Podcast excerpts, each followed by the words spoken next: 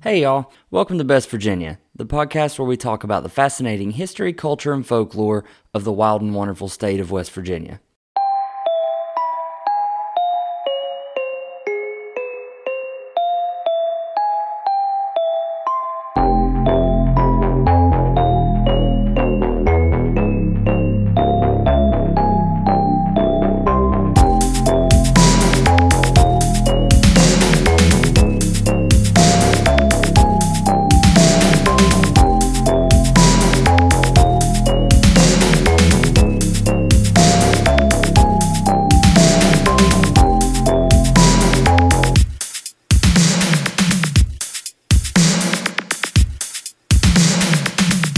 Welcome back, Best Virginians.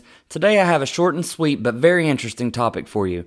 Today, we're going to talk about the Lake Shawnee Amusement Park. Lake Shawnee is known as West Virginia's haunted amusement park. But before we get into all of that, I'd like to invite you to follow the show on Instagram and Facebook at Best Virginia Podcast. Also, just a reminder if you or someone you know would like to be on the show or would like for me to cover a specific topic, please reach out to me at bestvirginiapodcast at gmail.com. All right, y'all. So Lake Shawnee Amusement Park is located in Princeton, West Virginia, down in Mercer County. The park has a dark past, is built on a Native American burial ground, and has been the scene of multiple violent deaths and freak accidents. Lake Shawnee's Restless Pass originates in the 18th century. During the late 1700s, Mercer County's first white settler, Mitchell Clay, brought his young family out west. They established an 800 acre farm and raised 14 children. The land that he and his family called home was taken from a local band of Shawnee Native Americans. In August 1783, while Mitchell was out hunting, a group of 11 Shawnee tribe members stormed his family's home and attacked his children. During the attack, his youngest son Bartley was shot dead, and one of his daughters, Tabitha, was stabbed to death. The children were scalped, and the tribe fled the property with a third child, Ezekiel, who was later burned at the stake. Mrs. Clay took the rest of her children to a neighboring farm six miles away. When Mitchell returned home, he found the bodies of his children. Clay rounded up a group of other local settlers, tracking down and killing several members of the tribe. The property drew little attention until the 1920s when a local entrepreneur named Conley T. Snidow purchased the property with plans to build a large scale attraction. The amusement park was opened in 1926 to offer entertainment for the families of local coal miners.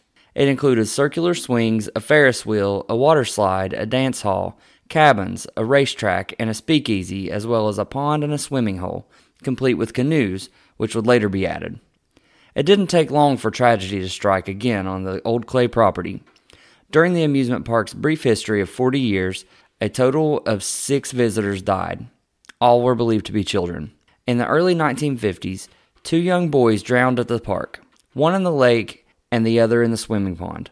In 1966, the park was permanently closed after a young girl in a pink ruffled dress was on the swing ride when a truck delivering drinks accidentally backed into the ride's path, striking her, leading to her death.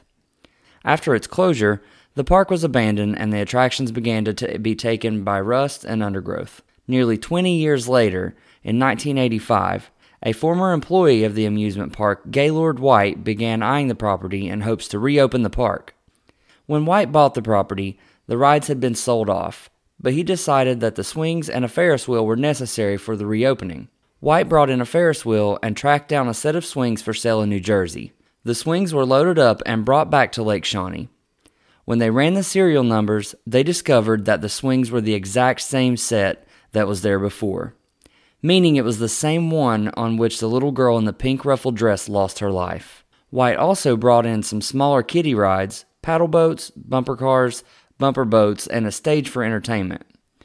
The park was briefly reopened in 1987, and on the 4th of July weekend that year, the Whites had bands playing 24 hours a day. After three years, skyrocketing insurance rates forced the Whites to close the amusement park. They began holding fishing tournaments and other events to keep the property active. While working on attractive land for mud bogging in the early 90s, construction crews made a startling discovery they unearthed Native American artifacts and human skeletal remains belonging to 13 children. It turned out that the amusement park was positioned on top of an ancient burial ground containing as many as 3,000 corpses. A team of archaeologists from Marshall University came to investigate the findings, which were later determined to have been there long before the settlers began moving west. It is believed that the bodies had been placed there after dying from disease to protect the rest of the tribe. People began to wonder whether the Clay family had been cursed by the negative energy surrounding the burial ground. White decided not to tempt fate and left the amusement park and its foundation alone.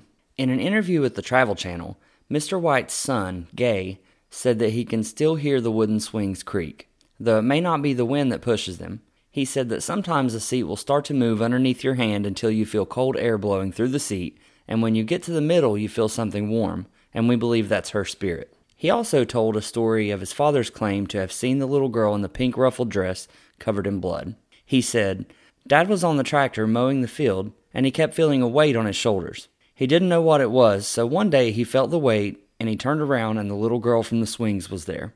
She was in a ruffled dress and she just appeared. He wasn't scared, but the only thing he could think of was, well, if you like this tractor so much, I'm going to give it to you. So he got off of it and left it sitting there. It's still sitting where he left it in the late 90s.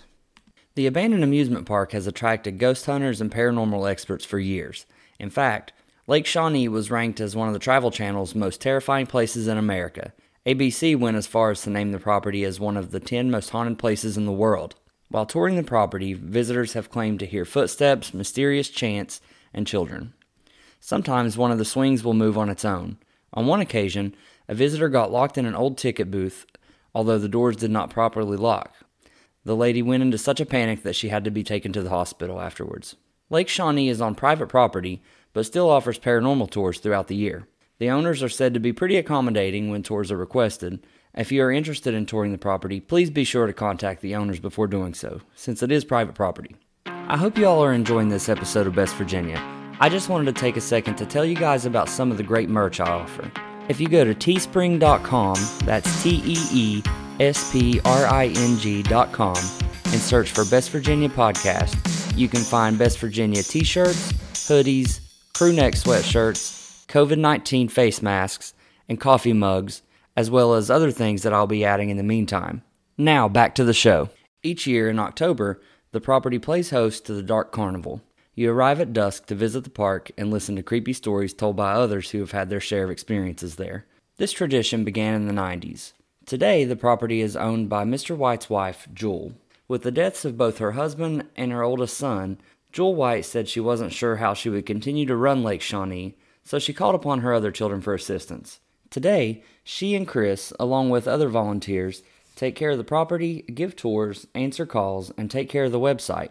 In 2014, Lake Shawnee's Halloween activities underwent a bit of a change as they shifted from Campfire Tales and Tour to the Dark Carnival Lake Nightmare haunted attraction that went around the lake, swings, and Ferris wheel. Since then, the Dark Carnival and Lake Nightmare have continued, but they've been confined to a certain area of the lake. The campfire history and self guided tour has been reinstated, allowing visitors to walk around the swings in the Ferris wheel area and visit the grave of the Clay children, taking pictures as they wish. Jewel said that she was worried that her husband and eldest son might not be happy with the changes that she had made, as they were opposed to changing anything about the Halloween campfire week. One day, an image captured inside a bus where her son used to work seemed to prove to her that he was there and was okay with it. Security video of a Ferris wheel safety bar unfastening in the middle of the night while no one was around showed her that her husband was there as well.